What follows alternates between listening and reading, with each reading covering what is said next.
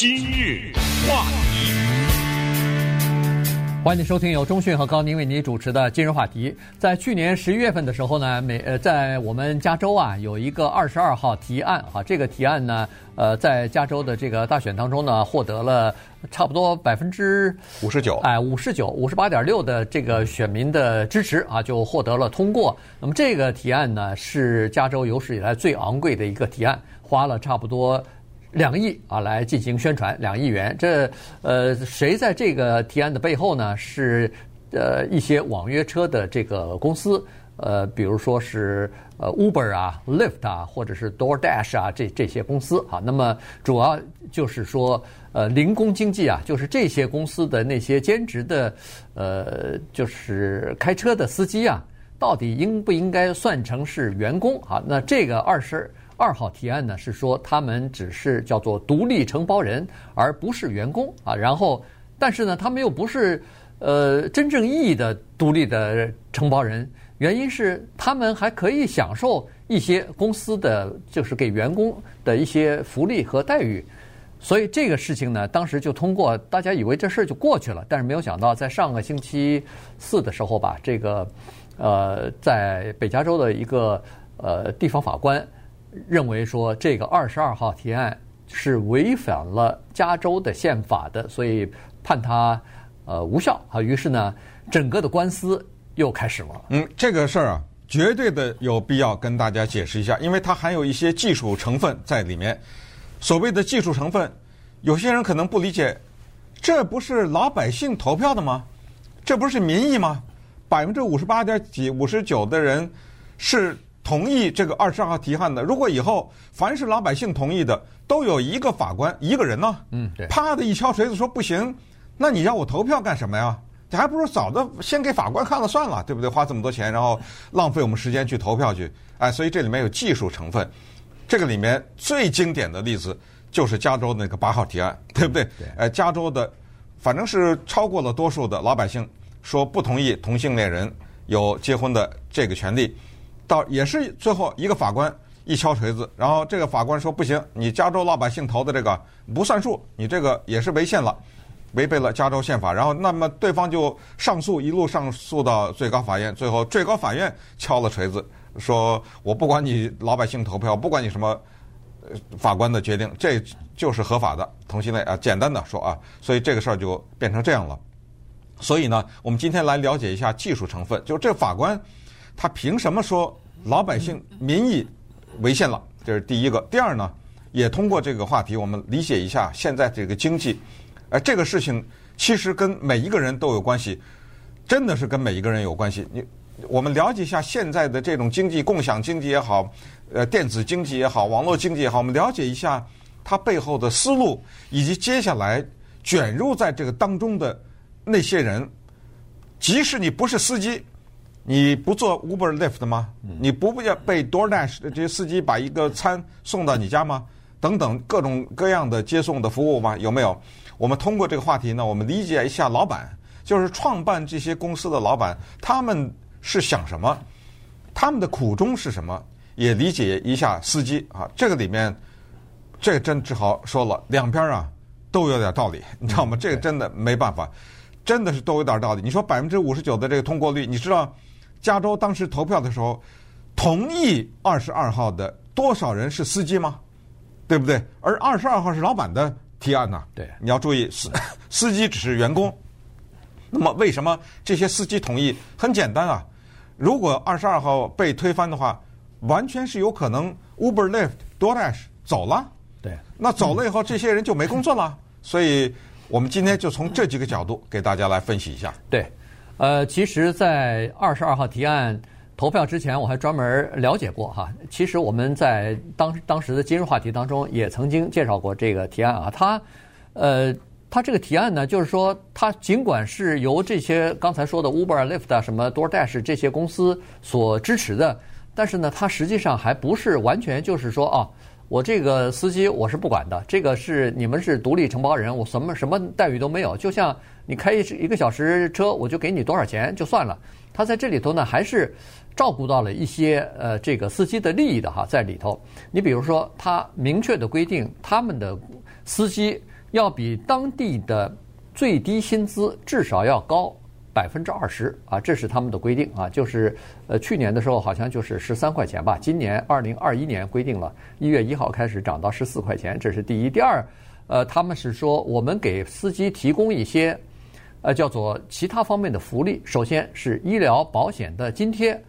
那么医疗保险的津贴，你它有一个最基本的规定，我记得是你就是开车的时候必须要一个星期，呃，一个星期啊，超过多少小时？哎，十五个小时。当然，他说的这个开车不是说我真正开车是十五个小时，他是说你在接客人的路上，以及客人在你车上的这个时间。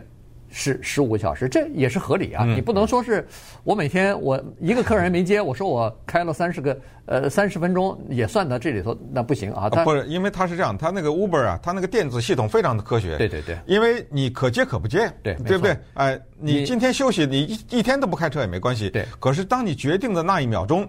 你的手要在你的手机上按一个东西，对，当你按下去以后，啪的一下，它那个总部就知道了，对。然后，比如说你在这个城市某一个角落，你把车停在这儿，然后你手往那儿一按，此时此刻我开始接送客人。那么，当有人要车的时候，如果你离得最近，他就派你去了。没错，可能是从你按下去那一个键开始，对，算上班了嘛？啊，没错，打卡上班了嘛？对，这就是叫做活跃的上班时间。对，所以呢。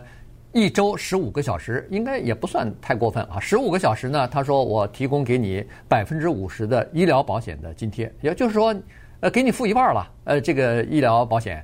那么二十五个小时全付，但是你必须要提供一个证明，就是你是有买医疗保险的人。你不能说我没有医疗保险，但是你给我两百块钱，比如说，这不行，我我不能说是把这个钱当成现金给你，我只是当成医疗保险。第第三个就是我提供给你最低的收入，呃，他有一个最低的收入。如果你这个这个星期你说我想工作，但我没接到那么多活儿，那那我怎么办呢？呃，他说没关系，没接到这么多活儿是我们的公司的责任，我没让你吃饱啊，我把那个他设一个门槛儿，我把那个你没有达到那个最低收入的那部分钱公司出，嗯，啊，这是第四，呃，这是第三点，第四点就是。所有的小费你自己拿啊，百分之一百你不用上交。所以呢，基本上他就他当然还有一些什么安全的什么培训啊之类的东西，呃，大概也也都包括在这个二十二号提案里头。所以当时显然是大部分的加州的选民认为说，呃，这样对待这个司机也算是一种补偿吧，也算是一种，就是说我不是完全不管司机的利益，我还是考虑到他们的利益的，所以。大部分的这个选民呢，就投了赞成票。哎，投了以后，确实是二十二号提案可以生效啊。如果没有后来发生这些法律纠纷的话，但是大家知道结果是什么吗？您最近或者那以后坐过 Uber 吗？贵，你知道多贵吗？贵，贵 对不对？哎，这羊毛出在谁身上啊？你知道吧？哪能是老板这么往里贴钱呢、啊？对不对？所以 Uber 骤然之间它的费用也涨了。哎，这个就是刚才我们说的，这个里面需要了解一些经济的问题。从老板的角度讲，哈，如果按照当时 SB 五，就是加州州议会通过，因为这个事儿啊，是加州州议会给 Uber 等等这些公司施加的压力。对，先没有老百姓投票，先是州议会通过了，不行，你得把这些司机当员工看待，提供各种福利，甚至包括什么退休金呐、劳工伤残呐，就是医健康保医疗保险哎，都算在里面啊，最低薪资什么这都得给我提供。这个有没有过分之嫌呢？这个反正你自己判断，因为你想。如果一个人三心二意、吊儿郎当、三三天打鱼两天晒网，说啊，我一个礼拜开个三个小时，你也得给我算员工啊，对不对？也得给我提供各种福利，那是不可能的吧？如果这个东西走到极端的话，所以我们说站在老板的角度，那你这不是赶我走吗？如果你真的是政府的这些官员这么投票的话，那我没办法走吧？那对不起了，这些人就没法开车了。所以这是站在老板的角度。反过来呢？站在司机的角度，当时我记得我们在今日话题里讲完这个话题以后，在我们的今日话题的 Facebook、脸书啊上面的今日话话题的专业上面就有一个司机留言，那个留得很长，也是说的非常的有道理。你知道吗？做的一个员工，因为我们知道 Uber 呢，他在有一些做法上非非常的残酷的啊。首先呢，对于司机的各种这种小时的要求，同时这个司机也讲了一个东西，就是千万不要以为在 Uber 这个地方工作，坐在车上就像是在高速公路上坐沙发。呃，这个是中国作家阿城的一一个描述，说开车是在高速公路上坐沙发，开车是很辛苦的事情。我和高宁都认识开车的司机，开了一段时间，那都就是等于是呃脊椎骨那个地方都不行了啊，都出现问题。开车是非常辛苦的事情，而 Uber 的做法呢，在某种程度上听起来很残酷。他把这个门槛设的相对比较低，这就造成了一个什么情况？对不起，你不爱干，有人干。哎，我把这个钱压得也很低，各种条件压得很低。注意，二十二号提案的产生是在州议会给了他压力以后，他的让步，对对不对？他不是从一开始就是这么的宽容的，或者是对员工的条件这么好的，是在一种反抗的声音之下，他被迫做出来的一个让步。那么之前呢，他把这个东西就变成了一个。可以随时把你踢掉，就是那句话，你不愿意做，有的是人愿意做。这样的话呢，就来了一批新的。可是你不要忘了，这批新的也有随时被淘汰的危险。哎，他就不断的用这种后浪前浪的这个呢，来压低它的成本，然后提高它的利润。那稍等，我们再看看这里面的技术问题是什么？就是这个叫做 Frank Roche 的这个法官，他看出了什么技术问题？今日。话题，欢迎继续收听由中讯和高宁为您主持的今日话题。今天跟大家讲的呢是二十二号提案，去年十二呃十一月份通过以后呢，呃这个就叫挑战不断哈。在十二月份的时候呢，呃这个劳工组织还有一些司机啊，就把这个法案告到了法庭上去了，告到了加州的最高法院啊。那么最高法院没有受理这个案子，就把这个案子啊等于是。踢回去了，也没没有表达我说我我不受理，那人们就认为说这事儿就完了吧，结束了吧，因为已经到了加州的最高法院了。结果没有想到，呃，这些呃这个司机呢还是觉得这里头有问题啊，于是呢他们重新又整理了一下以后呢，又把案子上呃就是诉讼啊又递交到法庭了。这次呢递交到一个。阿拉米达县的一个加州的高等法院里边去啊，这是一个低级的法院，但是呢，这个因为加州的高等法院不审理这个事儿，对，不审理，把它给退回来了。对，所以呢，他就又找了另外的一个，就到了下级法院，下级法院里头再重新看看有没有机会把它判成这个呃叫做违宪啊，因为他们认为说确实这里边有一些呃这个问题。哎，这个有一名法官，刚才 周迅说的这个这法官呢。也居然认为，确实他找到了至少是三条，在这个法案里边的，从从技术角度，我们说的技术是从纯粹的法律的角度上来讲呢，是确实他认为是不合呃加州宪法的，所以呢，他依据这三个他的发现，就做了这个无效的裁决。嗯，我们看啊，三个啊，第一个，这一个二十二号提案呢，是等于把加州的 SB 五啊，就是加州的。州议会里面的那个给推翻了哈。第一个技术问题是，当时为什么有 SB 五呢？是因为注意我说的当时是在二十二号之前啊，是因为如果司机受伤了，Uber 说我不管，这 Uber 代表 Lyft 和 DoorDash 啊，这都代表了，受伤了我不管，医疗啊我不管，然后什么退休那那更别提啊没管，健康啊我不管就。你高兴呢，反正你就来做司机；不高兴你就走。那么这样，咱们有一种关系呢，是一种签约的关系。那我不管。那么在这种情况之下，加州的宪法明确的规定，就是劳工的伤残也好，他们的各种福利也好，甚至他的最低薪资要明确的规定是要保护劳工的。我这儿怎么可能有这么一个公司，对他下面的工人什么都不管呢？那么加州的州议会有没有权利干预啊？从技术角度讲，他说是有。所以在这种情况之下呢，你试图用这种提案的方式去限制州议会的权利，在技术上，嗯，不行，这是第一。那么第二就是，这个限制可真的很呐。我们不细读那二十二，真的不知道，你知道吗？对，他把加州政府和加州州议会的权利限制到什么程度？你听一听呢，你就知道，他就。预计到可能未来还是有问题，所以他给设立了一条极高的门槛。我们看他怎么设的。对，他是说，如果要是以后对这个二十二号提案提出任何的重大的改革，甚至包括推翻或者是逆转的话，需要州议会八分之七的多数通过才可以同意才可以。这这 这个这个八分之七，他显然是对的是民主党人，因为现在民主党人恨不得在呃州的议会当中。恨不得占到绝对多数，所谓绝对多数是四分之三嘛，啊，也就是说，呃，百分之七十五的票不够，他说要 八分之七，要百分之八十几，那这样一来的话，这叫超级的这个绝对多数，这个几乎是没有办法达到的。这跟零差不多了。啊，对，就是说，你就等等于说我这个叫板上钉钉了，是不能让你推翻了哈。而且他说，如果做任何重大的改变，要符合这个二十二号提案的内容，也就是说。你不能突然把整个的东西改变了，你给我把内容改变，你只要改变，你只能改其中的某些细节而已。你看这个狠了。那这个法官，呃，这叫什么？Roach 啊，他是说，Roach 法官说，您您是什么呀？您是一个提案，你你怎么能限制叫做州议会的宪法权利呢？你你这样的话，等于是限制了州议会以后在这个问题上。做任何决定的未来的这个权利全没有了，嗯，全被你给剥夺了。